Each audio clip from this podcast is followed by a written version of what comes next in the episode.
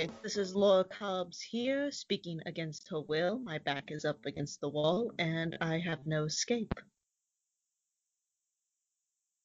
Grayson, how do you respond to the situation? That's something. Um, hi everyone, and that's that's how we're introing this. Welcome to my friends and I, a podcast where I interview my closest friends and family and better learn about them and hopefully myself. Today with me I have one of my closest friends from middle school, Laura Cobbs. Say hi, Laura. Hello, Laura. Fantastic. This is going to go just great. Um, I'm so, already yeah. having bales of fun. just barrels. Uh, Laura, how do we know each other, and how how do you think we became friends? I've known you for 11 years. And let's see, that means we met when we were, I was 10, so I say about fourth, third grade. And honestly, Grayson, the earliest memory I have of you is you putting a bunch of tables in a long line and then you sliding on them on your tummy until you reach the other end. When was this? I asked you uh, earlier if you had any good middle school stories, and you didn't tell me this. When did I do this? you this was like when my mother was substituting for like Miss Hill. And I just remember no, you the class was going bonkers. Like people were screaming. You were like just ready you were just ready. You're a loud boy already, but you were like super loud. The teacher next door, in fact, came inside and she's like, Where's your teacher? My mom's over there. She's like, Oh, I'm here. I just don't mind the noise. And she's like, Oh, there's an adult in the room. So you're telling me I got a bunch of tables, put them in a straight line, and then slid across them. That is usually my first and last impression of you. Yes. That's just fantastic. I had okay, well that's a great segue into our next question. Do you have any good stories about middle school? Because man, you've been holding out on me apparently. Grayson, I don't think my definition of good stories aligns with your definition of good stories. I suppose you want funny stories? I want whatever you think answers the question. From what I can recall, the best, the funniest thing I could, off the top of my head, is middle school play. We had this production. It was like the Wizarding Wonderland, where it was like Wizard of Oz and Wonderland mixed. School, it's a middle school play, but our starring character, um, we'll call him Tad for now. Tad hated another kid who was also in the play, so Tad took this kid's backpack and shoes, put them in a urinal, peed on them, and our director had to beg the principal not to kick him out of the play because the production was like in two weeks and he was still the main lead. And I remember I only knew this because the director was telling me this and I was just giggling my butt off because he's like, it's not funny. I'm just like, it's a little funny. Like, the kid was a jerk. He had to comment. I I cannot fathom the relationship between Tad and we'll call the other one Brad. Tad and Brad hated each other so very much, and I don't genuinely know why. I think it's because they were both like very tall. Like this always made sense in my mind. I'm just like, of course they hate each other. They are both tall boys and they need to fight for dominance over who's the tallest and loudest moron. But there were other tall boys at our school, and here's the thing I knew them both personally from my church. Before I came to the school, I had known both of them individually from my church. And then I told them that I knew the other one, and they both got angry because even as like second graders, Oh they significantly hated each other. And whenever I asked one of them why, the answer I got was like, well, we were friends when we were younger, but now they're a jerk.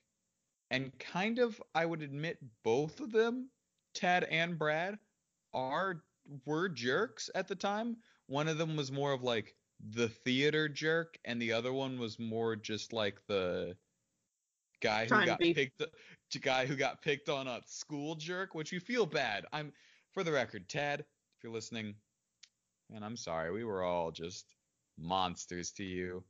But Tad, you you didn't you didn't stop us well enough. Uh not saying that's on us. I'm just saying I didn't realize I was being a jerk as a kid. And you didn't properly explain that to me. Tad, I want you to know that I regret nothing from middle school, and I I was your I was a friend, and now I'm an enemy, but like we're still cool. Okay. Back on topic though. Yeah. Cobbs, we have been friends for 11 years, and I have no idea what you want to do with your life. Wow. Thanks for finally asking, Grayson. It took some time, but we're here. well, this isn't how I planned for us you asking me on your podcast, but you know what? I'll take what I can get. Um, really, I didn't know what I wanted to do for the longest time, and I still kind of don't, but I definitely know that I want to. I'm good with numbers, so I'm at the currency at current. I am a sociology major, so I'm taking social analytics that deals with research and data analysis. That sounded like a bunch of jargon. Just know I use a lot of numbers. And what I want to do with this is work in the arts because I know that I can't, if I was be, to be forced in a small box room, nine to five, I would kill myself out of sheer boredom. So I was hoping to maybe go into fashion or art or music for research and analysis and be able to, uh, you know, work, crunch some numbers, help with some markets, just something along those lines. Interesting. That's that's really cool. I absolutely get the not able to work at a desk job thing. I'm currently kind of starting to realize, oh yeah, we kind of need to figure out what we want to do then. But I absolutely get the yeah, I don't think I could make it at a desk every day. I don't see you doing that. Why why fashion? How are you going to use like research and numbers for fashion? Well, I've been sewing for the past five years. Uh, it started as a hobby, hobby actually. Um, it was like just little things like like nicks in the shirts or redoing a blanket. But recently, I've been making dolls out of felt, and I've been making some clothes actually.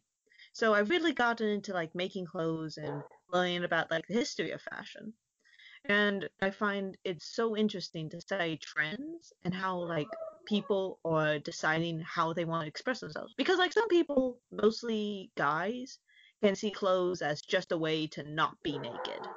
But for me, I see clothes as a way of self-expression. Like people you the first statement you ever speak to a person is through what you wear. Like through that people can see you and make a gouge of what you're about.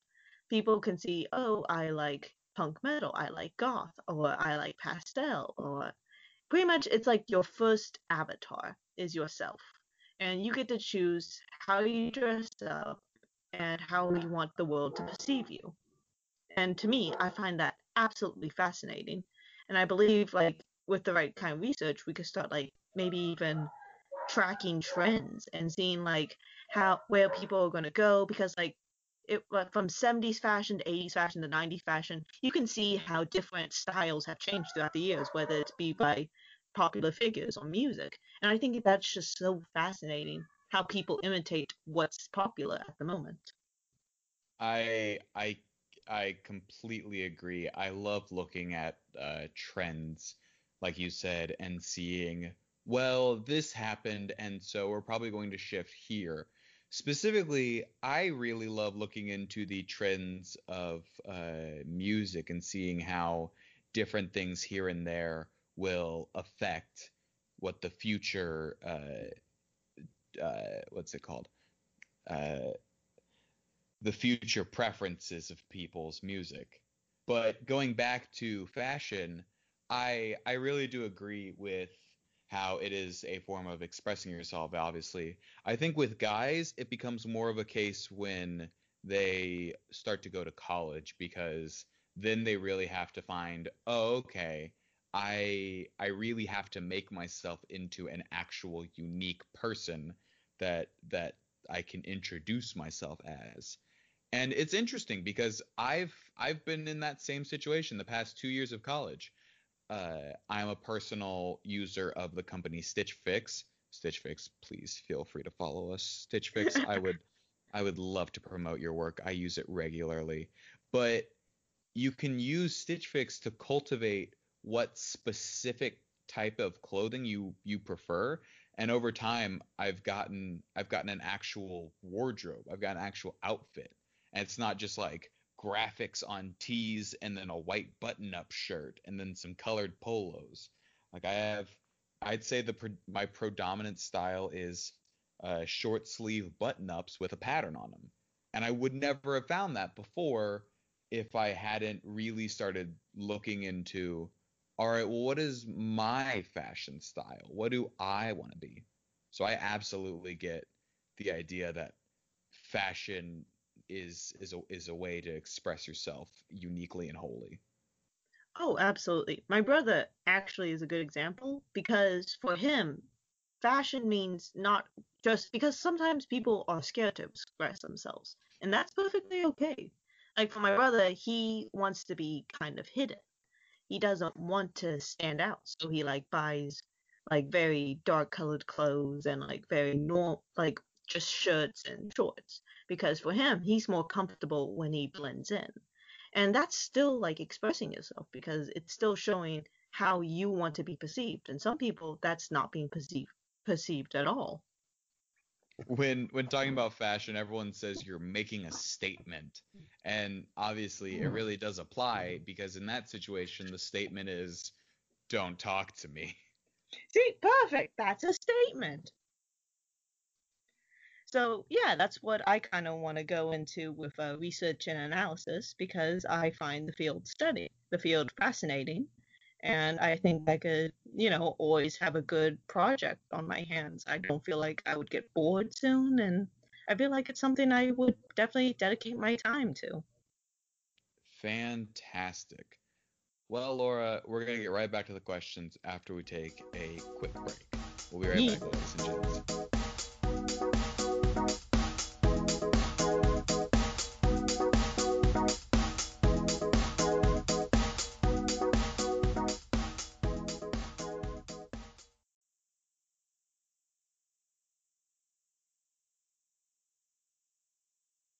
So, Laura, if there was ever two pieces of online media that I would associate you with, they would be the modern Odyssey and Pirates with Superpowers.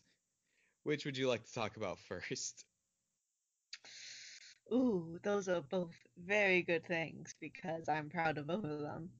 You know what? Let's let's do with the modern Odyssey. I feel I feel like that one is the best subject to tackle first. Could you please tell the audience about what we are both considering is the modern Odyssey, why it is the modern Odyssey, and why you and and a large sum of people as well love it so much. Homestuck is a web comic that I was introduced to when I was, say, fifth grade. And it introduced me to a whole new world of fan created content. And it's a story made from stories that deal with very real kids and real problems. And very humbling, in my opinion, the way the author wrote it because I believe it was like my first piece of media where I truly understood oh, these are kids and these are kids going through kid problems. And that is what really connected to me at the time because young adult fiction wasn't like the most mainstream thing for me at like internet was just starting to become a thing and books were hard to come by but that was definitely the home runner of what it means to find a piece of fiction just like a piece of reading material that really captures your attention and you are constantly wondering oh my god what's going to happen next Fantastic. If you could just give one sentence describing describing Homestuck. I know that is an oxymoron.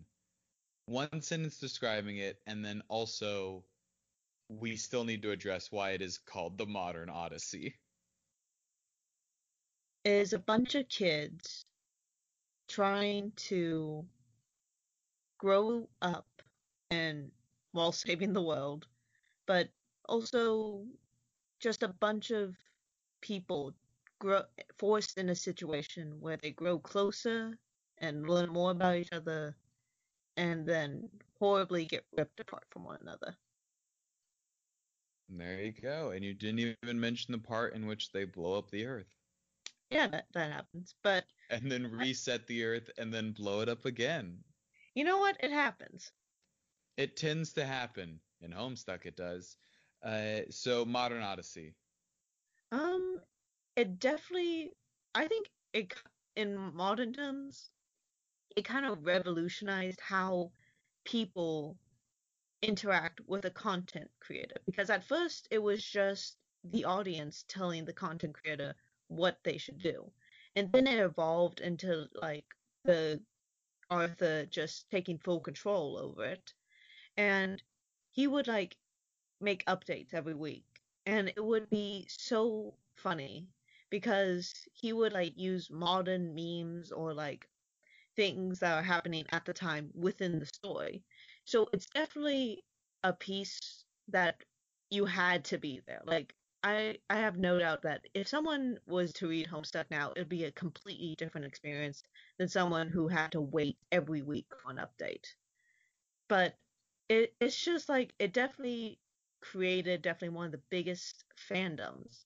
And I believe that's the real kicker because like this was a huge, ginormous group of people who like interacted with one another, whether online. And I believe that's like one of the first times that people have like tried to interact with one another, meet each other with like through, through comic cons, and it became something so small and niche became so mainstream that it just like threw everything out of the water. Like everyone knew, heard about Homestuck, but only few actually read it and knew what it was about. Absolutely, I get that. Uh, I I would argue that Homestuck was one of the first fandoms. Not not in the regard that they were one of the first collection of nerds who really liked something, but the concept of a fandom, which for those who don't know, is basically a group group of nerds who really like something. Uh, I would say the actual concept of a fandom itself really came together with Homestuck because it it was really unlike anything else. People fell in love with it, and the reason it's I I, I should just explain the reason people call it a modern odyssey is because it's so long. It is immensely long. It it takes people on average just years to finish, but it's worth it. And the whole time from from part from the very first second, you know who you're talking about, you know what characters you're dealing with, and the rest is just watching these characters grow up. No, I agree wholeheartedly. Like it definitely like when I believe this is one of the fandoms that helped uh, like things like Comic Con become like more mainstream and more normal. Because like at first Comic Con's been around for years, but I think since like the 70s. But you know, it's always been kind of a niche kind of community. Like only a certain people do that. But in recent years, like no, everyone is like it's perfectly normal and even extremely you know, like, hey, there's a Comic Con and people get dressed up for it, people get ready for it, people expect to go. And I believe Homestuck is one of the things that definitely brought the niche web, the kind of geeky likes into the mainstream media and made people go, like, start looking there, even if, like, they didn't read the Homestuck itself. I couldn't agree more. Uh, for the people at home who aren't quite sure how to tell if someone is a Homestuck fan, your basic mark is going to be that the there are aliens in Homestuck and they are gray skinned with long orange horns. So usually if you see someone with gray skin, a wig on, and long orange horns, you can just assume, oh, they've at, re- at least read a good chunk of one of the longest stories ever made. Yeah, it's very easy to spot a Homestuck. In fact, I believe there are Homestuck police for the sole purpose of finding Homestucks and ratting them out. what do you mean by Homestuck police? What are you, a cop? You want to know everything, Grayson? Hey, hey, hey. No, no Homestuck snitches. Amen. Exactly. That was a test. we don't rat out fellow Homestucks. It's become liking Homestuck is like joining the most obscure club in the world because there are just little details here and there that when you see someone you can think I think they've read Homestuck sometimes it's like a, a, just a little profile picture on someone's like account. Sometimes it's it's just a little the way they type something. And it's always just the most awkward experience but exciting too to go up to someone and be like have you uh have you read homestuck? The weirdest longest web comic in the world? Or is that just me? It's just me? Okay bye the, every every group you find yourself in, every college has at least three Homestucks just hiding in the background. It's like a Where's Waldo. No, I I actually met a Homestuck at my college. Did not end well though. I know. Well, I did know two. One of them has changed schools. Now I only know one Homestuck. They're they're they're a decent guy. No, I've tried to get a few of my friends to read Homestuck, um, only you have succeeded. Everyone else decided not to. My girlfriend really wants to read it because she's so interested by the challenge of the longest story in the world. But I know she's she's probably not going to really dig into it because it's something that you need to be so bored and have so much free time on your hand to get into Homestuck because it's so long and it starts off very slow. So well, you really I say that. I purposely disagree. The first, I'd say, a hundred pages are about a guy trying to figure out how his virtual pockets work. And it's hilarious. Like, yeah, it has nothing to do with the plot, but it's written really funny either way, if if you go into it expecting this grand story, you will be mistaken for a, a good first chunk. It is it is not a grand story immediately. It slowly builds over time. And I remember I had this Russian girl read it. I think it took her maybe two, three months. So like, it's not impossible. You like, remember the little Russian girl? If she could do it, you can do it. She read the whole. She read all of Homestuck in two or three months. You know, I think you're really like think over. Like, yes, it's super long, but it takes about a week to read a book, Grayson. Like maybe just a couple. It's not. It's not impossible. It doesn't take years. It only took us forever because we had to wait for it. I genuinely read a bit of Homestuck today, and it took me like 10 minutes to get through three pages.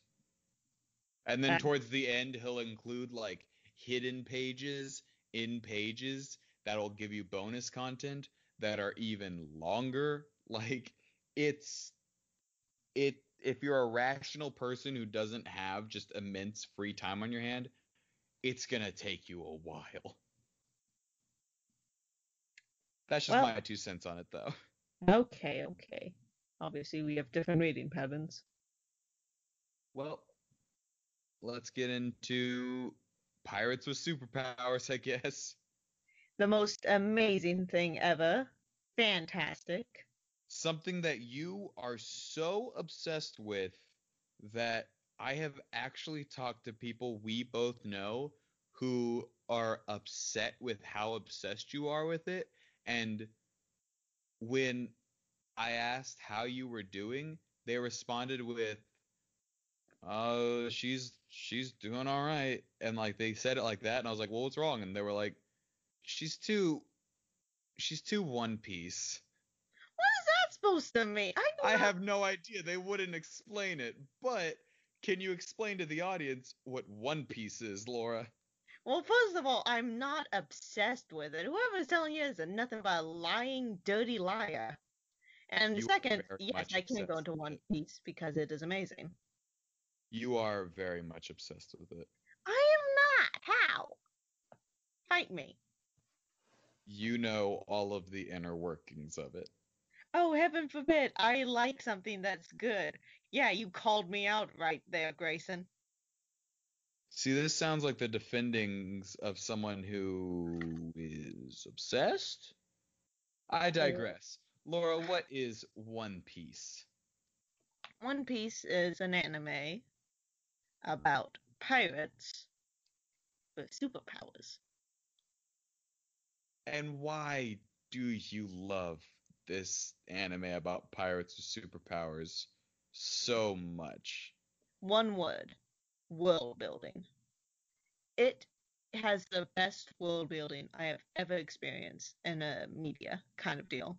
Like, I know I don't mean to say that lightly, but I am serious because the way the story is written is these gr- the group of pirates, and the thing is, their goal is at the end of the world, and throughout it, they have to go to a different island each time, and the world building that Oda, the creator of it, does is phenomenal. Each island is completely different, different culture, different people, and you would think that would be confusing, but the characters are just so interesting, and like the story is just like so so large, but at the same point still so ingrained with this group of very creative people that it never gets boring in my opinion. Like some things get slow when they need to get slow but mostly it's just all about fr- like it's all about these people and their interactions with one another and the interactions that they make on the world. And it's not like other plots where the whole point is about the protagonist. No the world makes it very clear that other parties are working. Some people don't even know the protagonist, but at the same point, they make such an impact in the world that it affects the protagonist, and I think that's like fascinating. Fantastic. I have realized I have said the word fantastic at least four times during this interview. In my defense. And guess what? That's Yeah. fantastic. in my defense, I've been doing a fantastic job. If you could change one thing about One Piece, this thing that some some would say you have an obsession with, what would it be? Um, probably the female characters, because as well as One Piece is written and as amazing as the female characters are, don't get me wrong, and Oda has a tendency to draw all the female characters very similar. So I would like a more diverse, like how they look. Kind of, it's not even a big thing, but at the same point, I would just like if the female characters had different structures, and they because he makes the males look so different. Like you just need to look at the silhouette of the males, and you know like who's who easily. And I feel like if he put a little more effort in the designs he gives the females, then that would be like super amazing as well. I get what you're saying because for those who don't know, she also got me to to to watch and read One Piece, so I too know about everything she's talking about. And while the head designer, the writer, and the the one who draws everything, I agree, is wonderful at writing the stories. He he once went on record to show that his format for drawing women is literally always large chest, thin waist. And if they're not that, they're usually considered an ugly character. Yeah.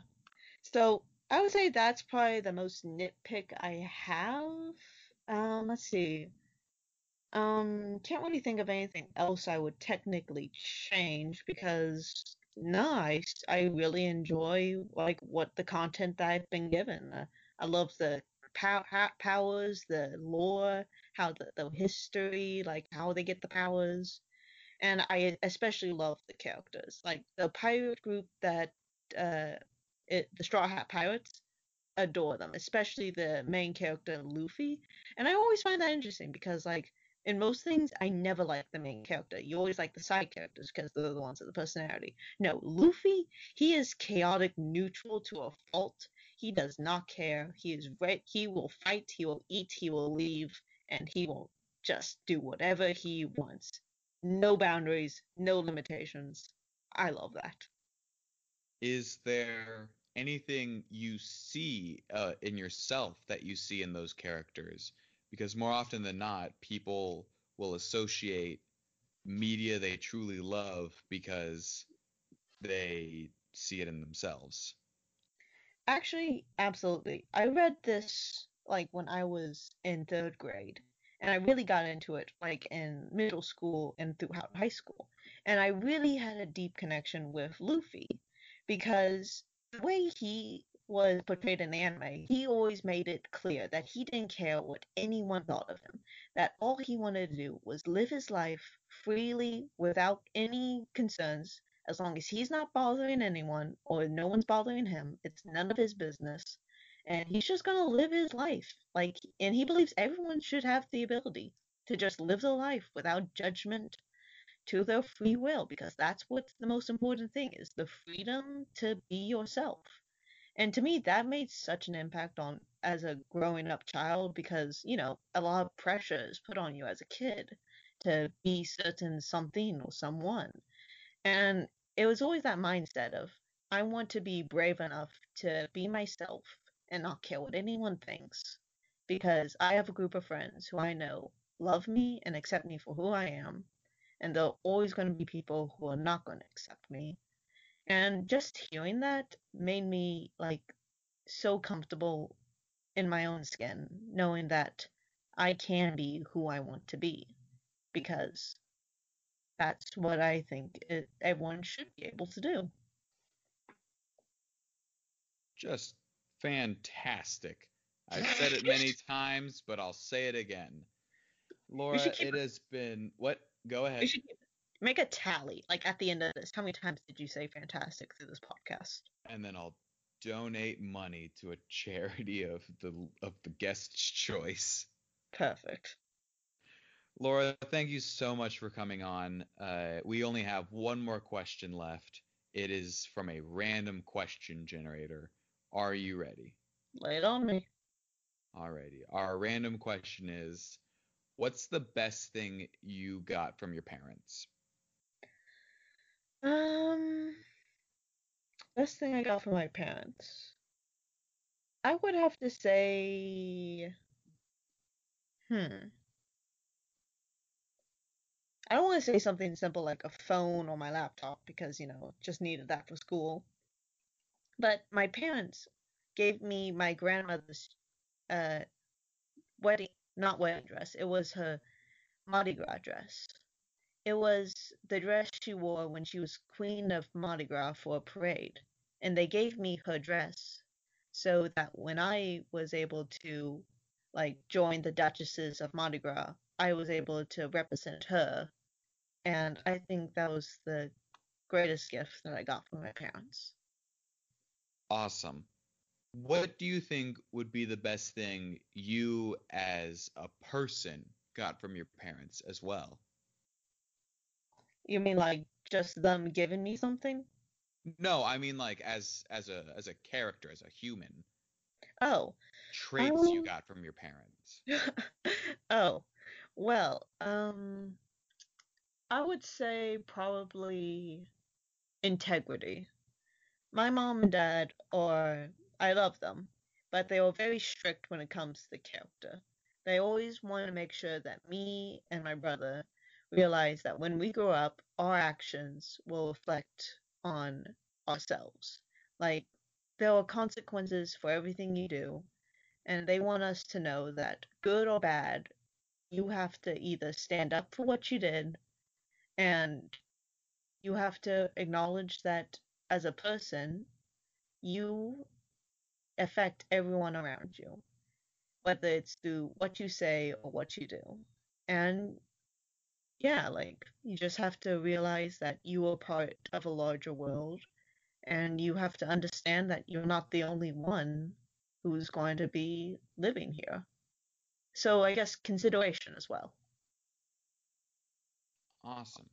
Well, Laura, thank you so much for coming on to the podcast. We loved having you. And thank you, audience, for listening. Now, Laura, if you would please give us our signature signing off slogan. Um, well, the doors are finally starting to open. The binds that are on my feet and wrist, I'm finally able to cut them by ripping out a tooth and slowly sharpening it this entire podcast. So my escape looks imminent, and I must say it was great talking to you, Grayson, but I really need to jump out a window. And on that horrifying note, thank you so much for listening, everyone. We'll catch you the next time.